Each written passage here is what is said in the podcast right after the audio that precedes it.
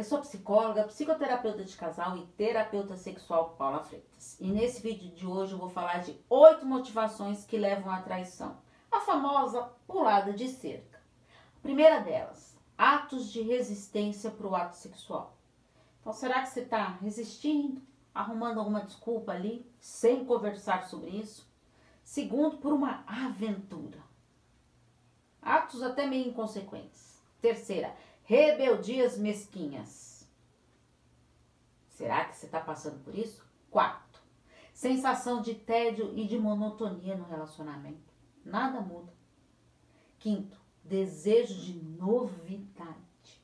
Sexto, testar se você é realmente uma pessoa atraente.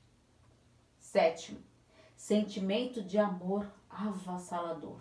Então, aquela sensação de que está apaixonado por uma outra pessoa. E o oitavo, por preservar o casamento. Como assim, Paulo? Exatamente isso. Tem muitas pessoas que fazem isso para tentar preservar o relacionamento. Por quê? Já não está tudo tão bom. Às vezes o relacionamento ele está desgastado ali, mas você não sabe como investir. Então, para você não sobrecarregar, não culpar o outro, você usa essa válvula de escape. Percebe? Isso acontece bastante. Estou à disposição para os atendimentos. É só enviar uma mensagem no meu WhatsApp. No 11 98313 2371. Afinal, quem cuida da mente, cuida da vida. Um grande abraço. Tchau, tchau.